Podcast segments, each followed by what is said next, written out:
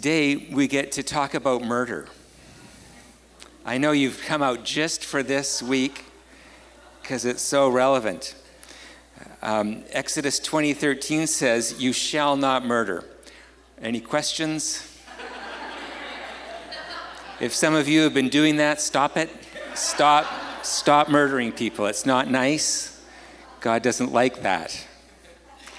Um, I, I, this is actually, you know, each, each week we're going through the Decalogue or the Ten Commandments.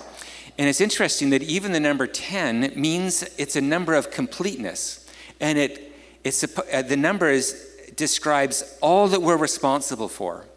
And so somehow in these 10 sayings or words captures all that God longs for us to walk in and experience and obey and we're going to try to unpack how uh, do not murder is very relevant, and I believe it's very relevant for us. The word means not so much uh, no killing at all, is to do with revenge or homicide. It means to not kill a personal enemy. So this verse actually can't be used for those of you who describe yourself as pacifists. It actually can't be used for that. That's not the, that's not the Hebrew word that's being used here is particularly referring to doing something for someone uh, being offended and then personally acting on that uh, revenge, wanting to take someone's life.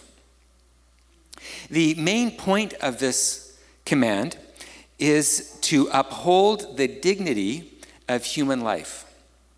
So, if you can imagine all the reasons why someone would want to kill another person, they were slandered. Uh, they were somehow violated. They were stolen from. A family member was killed. All kinds of, of horrible things. Uh, what this passage says is that none of those reasons is more important than human life. That's helpful to know. Doesn't matter what we imagine has been done against us, that's never an excuse for taking the life of another person. Now, where it starts to get tricky is really at the, so that's kind of the middle part of life, that if we're offended in any way, that, uh, that's never an excuse.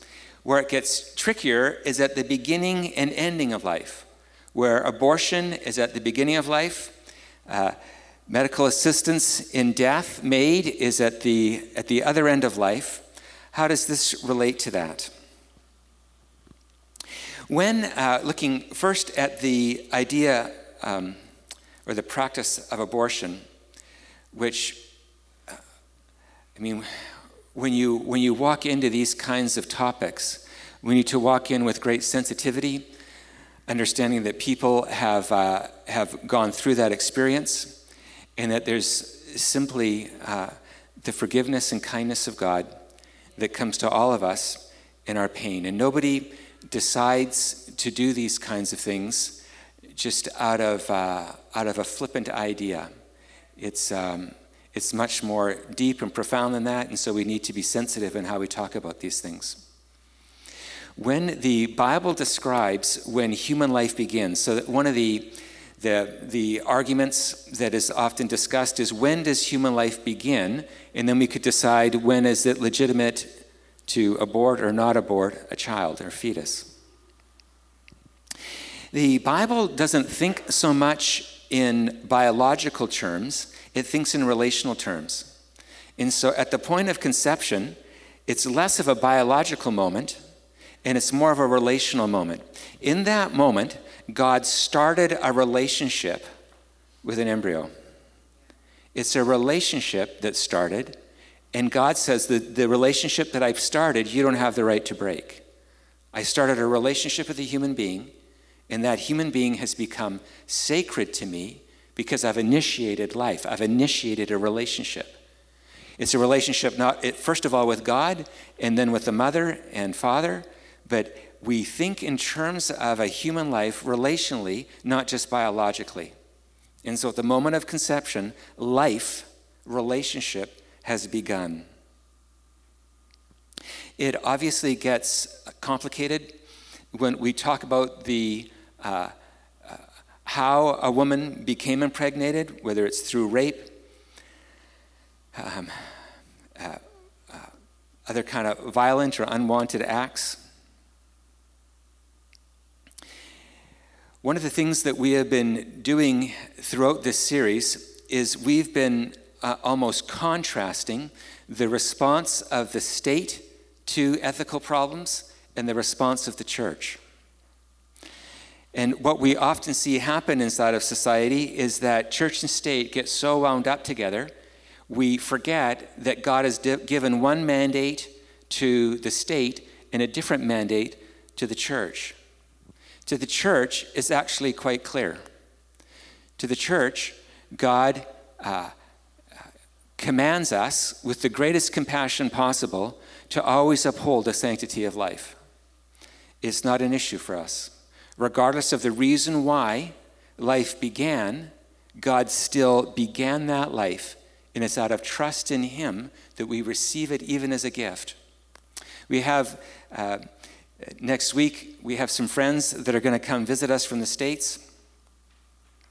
Um, the woman who's coming to visit us just uh, incredibly brilliant, well accomplished, uh, doing significant things for the kingdom of God. And she was the product of a rape. And we look now at the significance of her life, and God had a call on her life. And when God begins a call, it's a holy calling. And somehow, there's, there's difficult circumstances, but we receive these moments, even in, in the midst of sin, as not justifying murder, but saying that God has a purpose, even coming out of difficult, painful times. Um, when you talk to theologians, I'm not going to make a uh, political statement, but I'm going to give a, uh, a remark as I have done my study and listened to theologians describe the issue of abortion, they're quite clear in saying that the church has one responsibility and the state has another. Even when it comes to issues like divorce, we're going to be talking about uh, these kinds of things next week. Uh, there, uh, I won't say I said, because I, I, I, I don't know that I have a well formed opinion. But theologically, there's room for certain kinds of abortion to be legalized uh, in society. What we see in the area of divorce is when you try to enforce by law a God given responsibility to the church, it often doesn't go well. Many of you here from the Philippines, you know that it's against the law to, to, um, uh, to, have a, uh, to be divorced. And so, what ends up happening, you know better than I do, that there's ways around that. And it gets complicated because there's some things that simply can't be legislated.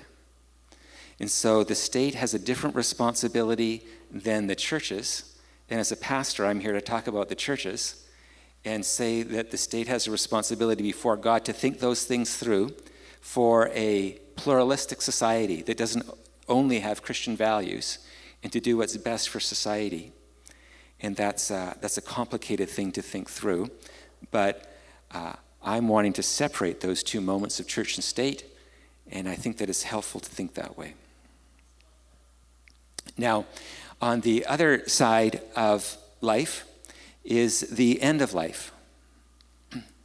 I uh, went to a seminar sponsored by Regent a few months ago, and it was all about this and it was a uh, it's a very sobering thing to talk about. They estimated that in uh, in 2021, I don't know that they estimated. I'm going to estimate as I remember uh, that there was in in 2021 there was about 10,000 uh, medical assisted suicides in Canada. It's interesting to note that the uh, the state of California is about the same population as Canada, has approximately the same kinds of laws when it comes to medical assisted suicide, and during that same year, they had 500. That's interesting. It says something about our culture that's worth thinking about. Now, of course, the, the inverse is also true, where there's, there's been more mass murders uh, last year, mass murders in America, than all murders in Canada. So I think we just decide how to kill people differently, is what it, is what it looks like to me. But, uh, but what does it say about us in terms of medically assisted suicide?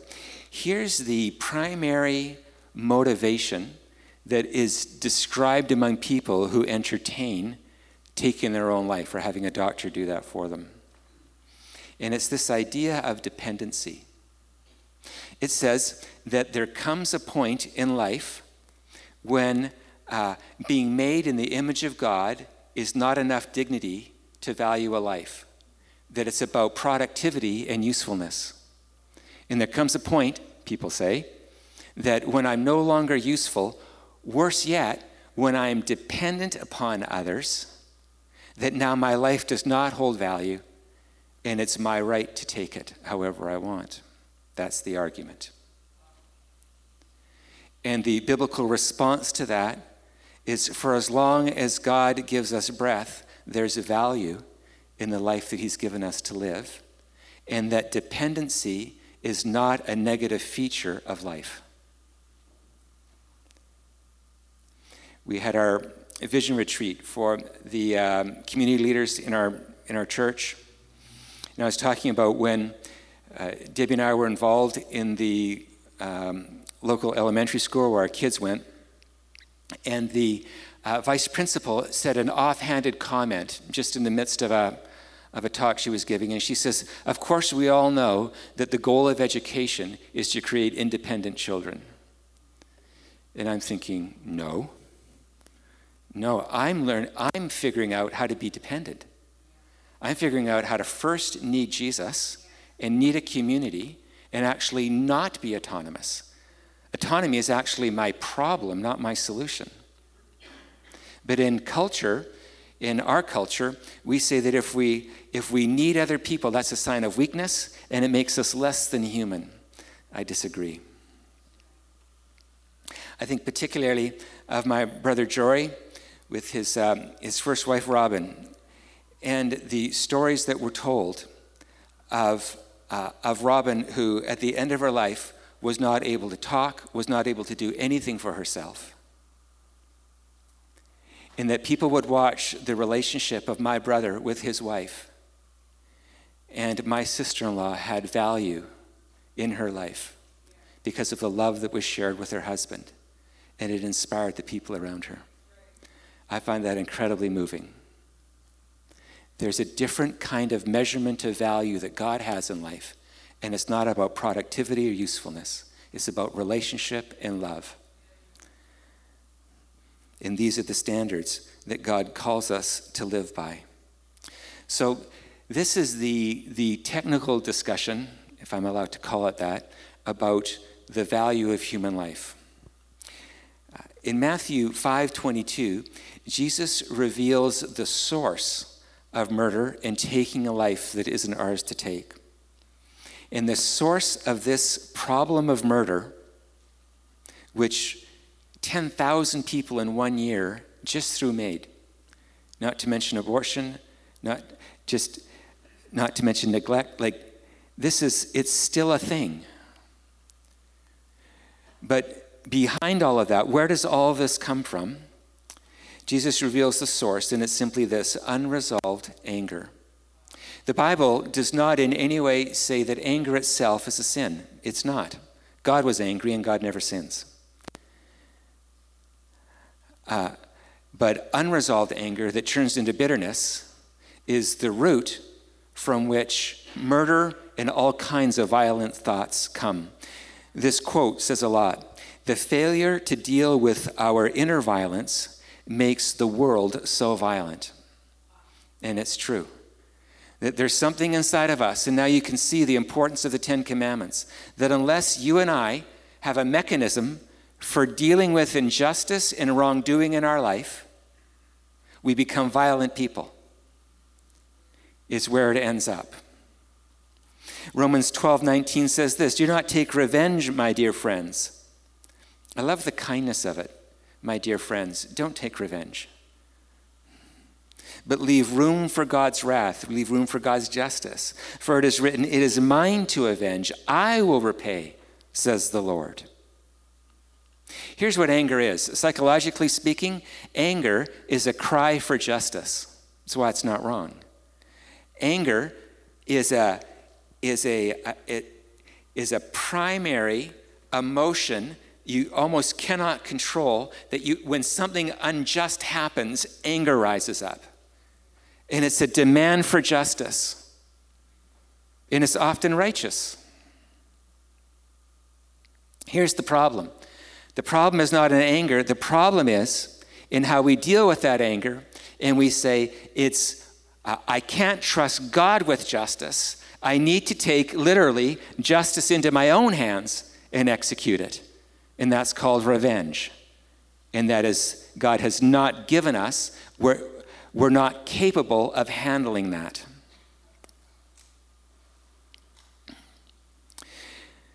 So, how do we get free from the kind of anger that produces division and violence? There's only one way to get free from uh, other people's sin, things that have been done against us that we feel like we need to fight back. There's only one way to get free, and it's through forgiveness.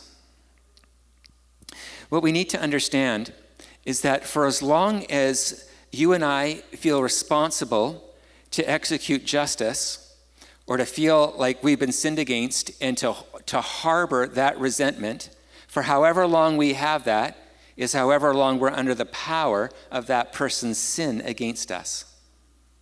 You see, sin doesn't just affect us in the moment of it happening, it continues to affect us for, long, for as long as we harbor bitterness. And so we can have, we can literally be in bondage to someone's sin that happened when we were a child. We're still in bondage to that sin even as adults. Unless we know how to find freedom through the work of Jesus Christ in the, uh, in the embracing of forgiveness. Jesus is our example. In 1 Peter 2:24, it says this, he himself bore our sins in his body on the cross. How does this explain what forgiveness is? Now, if you've been in the church for a while, you'll be familiar with the idea that Jesus paid for our sins. You're familiar with that you know, do you want Jesus to, to pay for your sins? And we describe that as forgiveness, which it is. That uh, idea of payment is tricky to figure out. Because, uh, first of all, who's getting paid? Uh, some have said that, that Jesus is actually paying off the devil, which I struggle with that idea. Uh, is it that Jesus is paying the Father? I said before that some people think that John 3:16 should be rewritten for God so hated the world that he killed his only son. Like is this what's going on when we think of this idea of payment? That God is just so angry, he's going somebody's got to pay, you pay. Is that what's going on? I, uh, the idea of payment has, obviously, because it's in the Bible, it, it's, a, it's a helpful concept.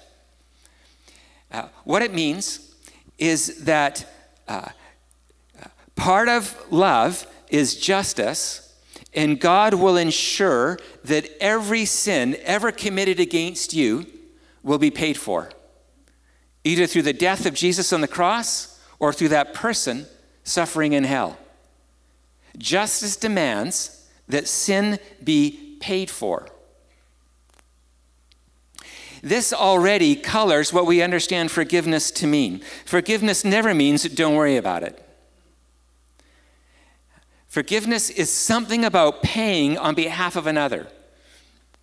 So the analogy would be that um, if I owe a lot of money to a bank, I can't pay anymore. And that idea of them forgiving my debt doesn't mean don't worry about it. It means that they're paying instead of me. Someone always pays. And forgiveness means that somebody is paying on our behalf. Now, let's go farther. So it means payment, but what does payment exactly mean? Like, how does, how, is, is somebody being paid off?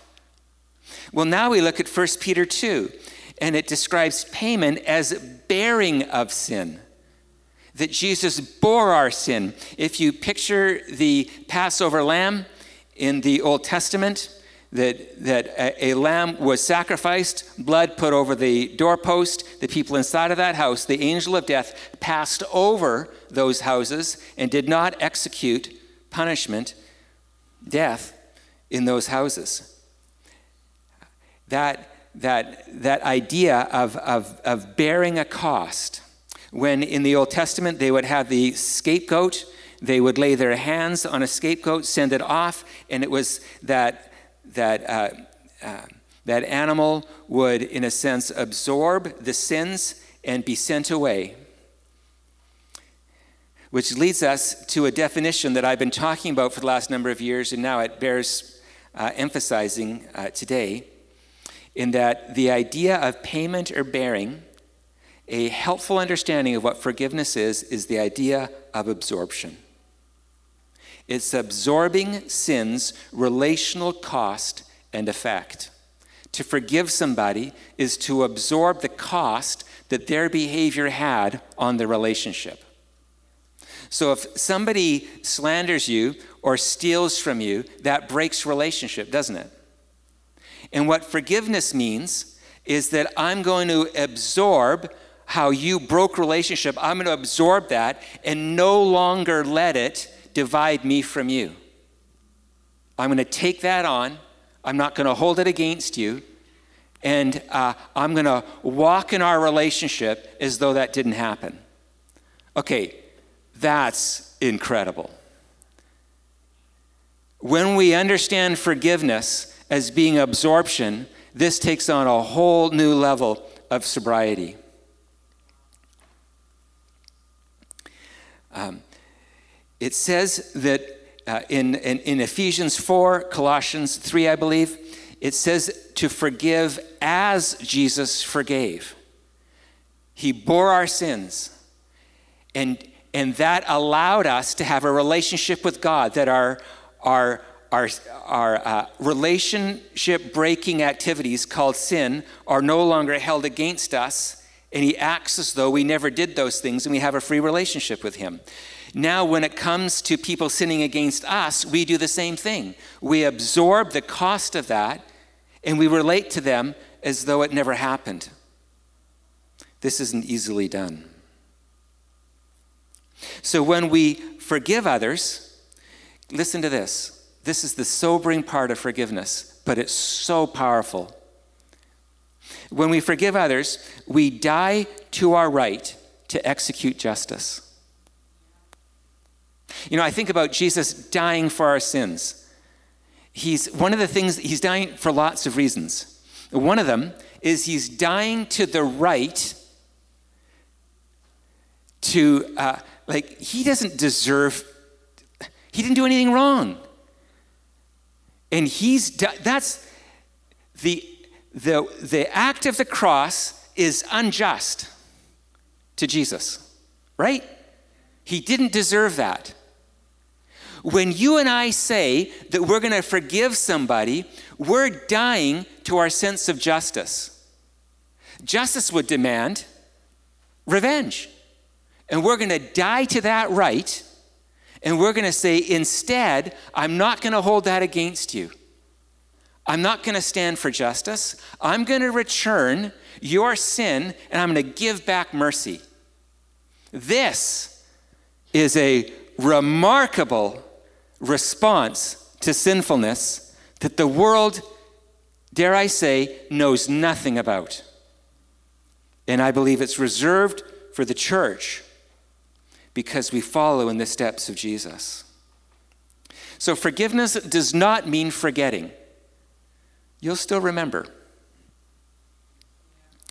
Uh, but it means that it no longer motivates your actions. Forgiveness is not excusing.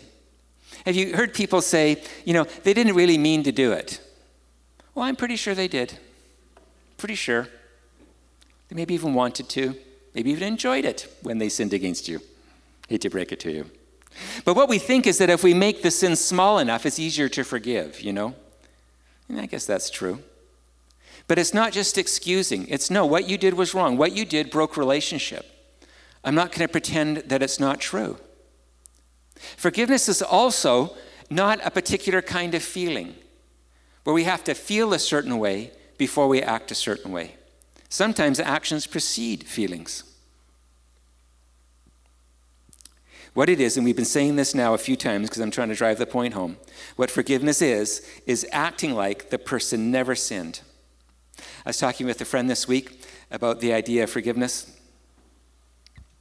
And uh, she was saying that uh, what you can tell if you've forgiven somebody, and by forgiveness, by the way, forgiveness is often a process, um, not just an event.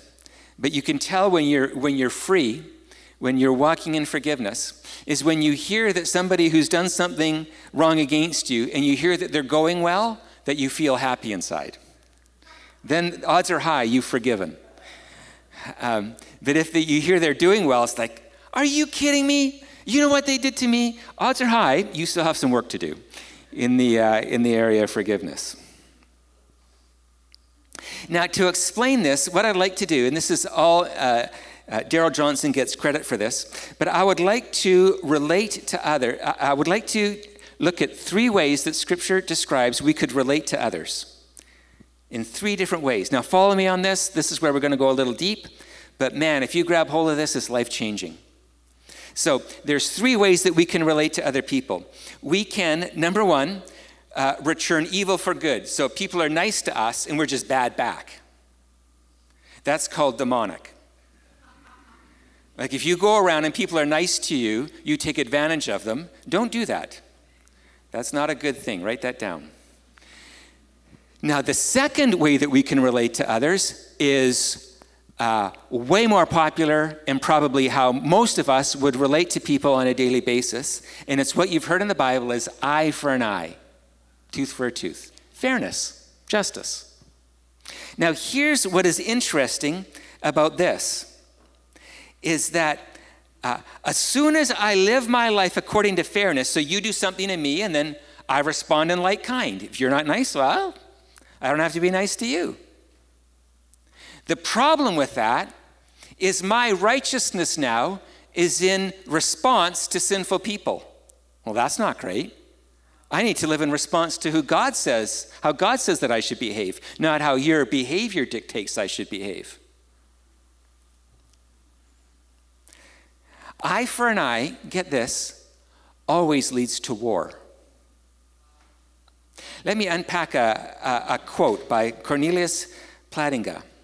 You know he's a theologian by that name. Here's what he says All shots are return fire. Here's what that means any kind of offense typically starts innocently. So, uh, you know, Jonathan, sorry, I pick on you. So let's say Jonathan has a coffee. He likes coffee. I don't get it. Uh, Jonathan, you know, he has a coffee and he spills his coffee on me accidentally. There's a little bit left in the cup, and I take it and go back, right? Because, and then I laugh, kind of. Because I'm a little bugged, but haha. And then he go, What are you doing? Don't put coffee on me. What I did was accidental. I go, Yeah, but you are irresponsible. No, I'm not irresponsible. And so, eye for eye, it's, it, it always starts with a little offense that I need to now show how I've been offended and make you pay just a touch more than how you hurt me in a self serving kind of justice. And it escalates to the point of divisiveness. Listen to how arguments start. What did you mean by that when you said that? Nothing? No, you meant something. I know you meant something. And now we get frustrated. It, like, it just, oh, what are you trying to say about me? And then it just goes up. Eye for an eye. This idea of, of justice that perfectly will satisfy one another is an illusion. It doesn't happen, it always creates violence. And so we this is what I am so sobered by in our society that we think, get this, it's crazy. There's a way better response that I'll say in about a minute. That uh, our society thinks that there's going to come a moment when justice has been served across the land. And, and every person and group of people will all get what they deserve and there'll be peace. It'll never happen. It never has happened. It won't happen.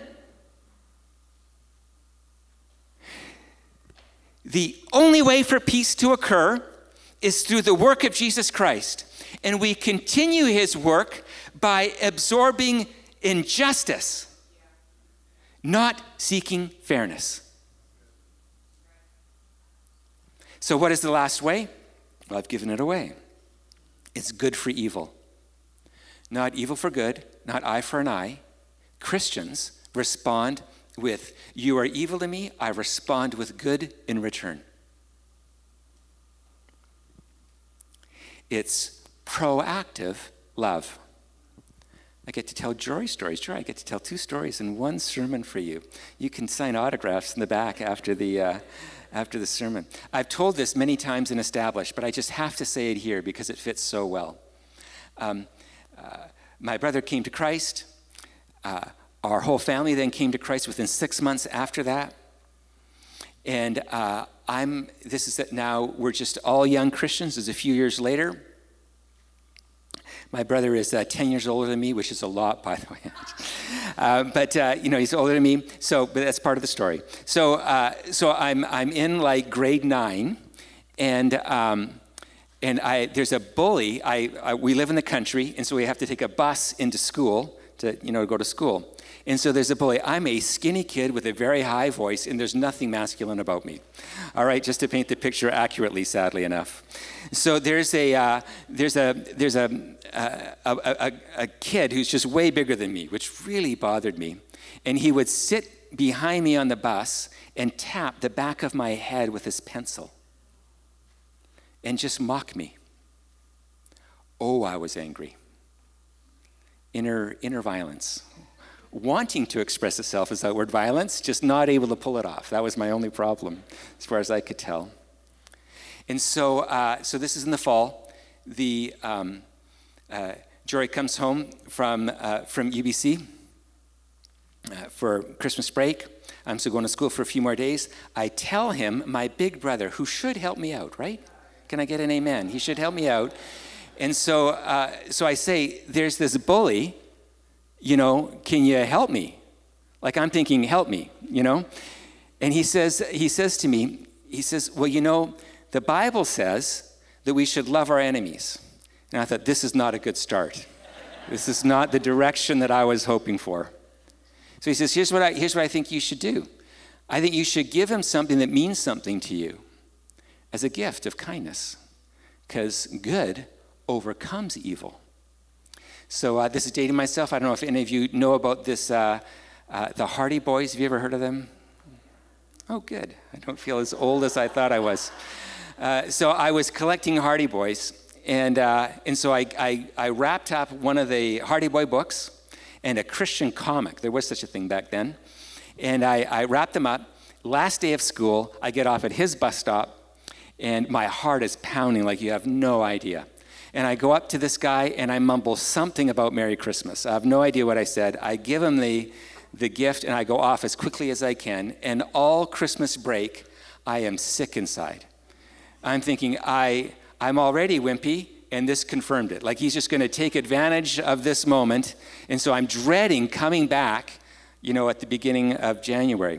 First day back, we're in school, and he hollers at me across. He goes, Hey, Greg. I go, Here we go and he says to me, he comes up and he says, Hey, Greg, thanks for the Christmas present. And he says, I read the comic, I haven't read the book. And I'm thinking, because you can't read, but I didn't say it out loud. I did not say it out loud. and he says, uh, he says, thank you very much. Never bug me again. Good overcame evil and I've never forgotten that moment all my life. Good overcomes evil. Justice to justice does not overcome evil. Jesus' way overcomes evil. Amen? So let's look then. This is now proactive love. This isn't just being wimpy. This is proactive love. This is uh, a paraphrase. It's my paraphrase, but it's taken off the work of, uh, of Darrell Johnson, and it's Matthew 5, 38 to 42. If you can put that up. Now, look at this. This is the uh, paraphrase. It's the, you know, it's a PG paraphrase. So, uh, when an evil person slaps you, now, here's how I've read it. When an evil person slaps you, let them slap you on the other cheek. That's how I've always read it. Just be passive. If people want to hit you, let them hit you. That's not, that's not how the verse reads. When an evil person slaps you, turn toward them and offer your other cheek. It's turn. You're going to slap me? You slap. I here. I'm cho- I'm in charge of this moment. You can slap me on this other cheek if you want. I'm deciding how this moment goes, and I'm choosing to humble myself before you. And if you want to slap me again, you can slap me again. I'm not just letting myself be slapped, I'm choosing, I'm leaning forward into the moment, and I'm letting injustice happen to me of my own volition. Incredible. It gets worse or better depending on how you read it. When someone sues you for your shirt, give him your coat even before you get to court. This is not saying if somebody sues you for your shirt and the court judges, you know, not in your favor and they take your coat, well, let it happen. This is not passivity. This is somebody who wants your money and then you say, I'll give you that money and I'll up it with more. That is the Christian way. This is radical.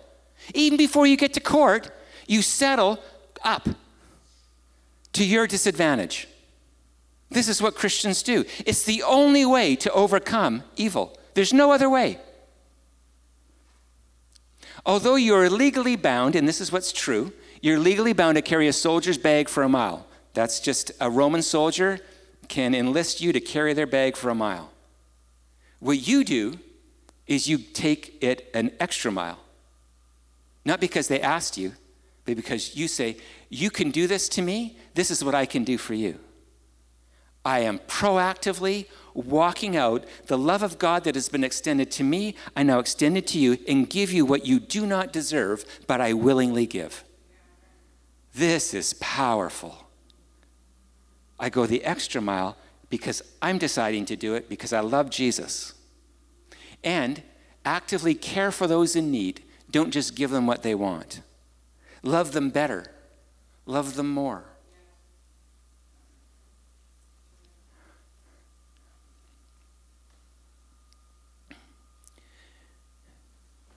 The world would be transformed with this kind of love. It would be transformed.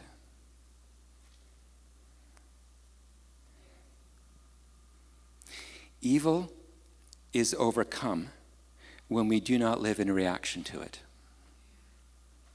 We're free. I don't live in reaction to your evil. I live in response to my Father who sent his Son to die for my sins. And I continue his work by now loving you how I've been loved. It's the least I can do. I think I said it earlier in the series, but it bears repeating. All through the Gospels, which is the stories about Jesus' life, the disciples are continually asking Jesus, when do they get to have power and finally conquer Rome and let Israel be a free nation again? It's their motivation all the way through into Acts. And it looks as though God never, Jesus never responds. He just says, This is not for you to know the times or the dates. Now, get this.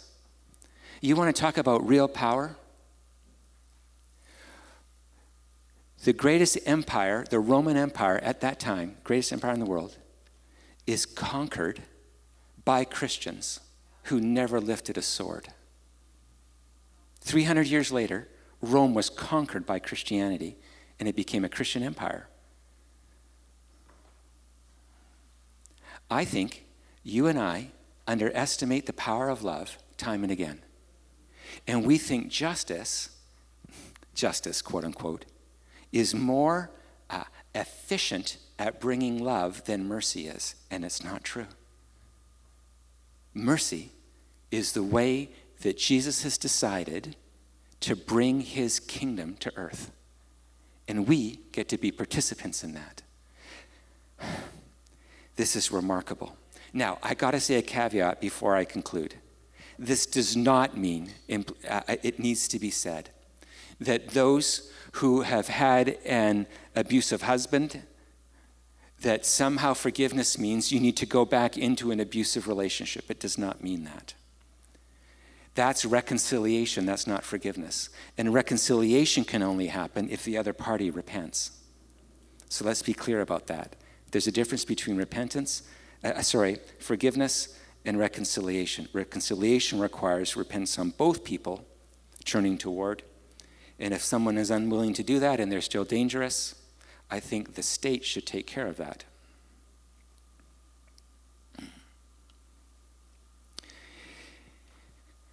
So, in conclusion, God calls us to be peacemakers, not just peacekeepers. Matthew 5 9 says, Blessed are the peacemakers. How do you make peace? Through mercy. Here's a sentence that I really like. What's the ultimate effect of sin is death, and death is alienation, eternal alienation. That's the ultimate effect. Death is defeated when the ultimate effect of sin becomes the ultimate expression of love. Isn't that powerful? How is death going to be defeated? When I choose it.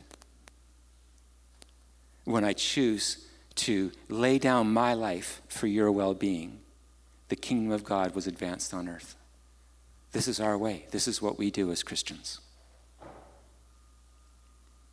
1 John 4:10 This is love, not that we love God, but that he loved us and sent his son as an atoning sacrifice for our sins. We can willingly absorb injustice because we are promised life after death. You see, Christians stand unique in that we believe in resurrection life. We believe that if we die to our sense of righteousness, if we die to our ego and what we think that we deserve, we believe that there's life after death, a life that's characterized as being with God forever. Philippians 3:10 says this, I want you to know, I want to know Christ. Yes, to know the power of his resurrection and participation in his sufferings, becoming like him in his death, and so somehow attaining to the resurrection from the dead. I, I hear people say, you know, I just, I feel like I, I don't know how to know Jesus. I, you know, I pray and he doesn't seem to answer my prayers. I read my Bible and it feels like I'm just reading a book. I just, how do I, how do I connect with God? Forgive someone who's violated you, and then you will know Jesus. You will, as you wrestle that through, you will understand something of God's love towards you that you will have never grabbed hold of had you not endured the injustice of forgiveness. It's how it works. We've been saying all along that the Decalogue, the Ten Commandments, is a description of relational health. Can you see now how profound they are? My friends, I cannot emphasize this enough. Relational health between you and I between us here together is built on mercy based relationships. And there's, there's lots of reasons why God might send you out of this community. He might call you out, and that's going to be great. But there's one way that you will leave that will not be healthy. And it's when you were hurt and you didn't forgive. I think our culture is giving us a profound disservice that does not teach us how to forgive. And I think it is up to the church to help one another learn how to walk in a heart of mercy and forgiveness. We need to teach one another this and encourage one another. What's the whole point of us being together as a church? We're not great. What we learn here is how to forgive. And none of us will stay here unless we work through forgiveness. It's the only reason why we're together. And it's the one reason why we will be able to glorify the name of God through being together in this church because we display the forgiveness of God toward one another. And now Jesus is alive because it's the only reason why we would do it.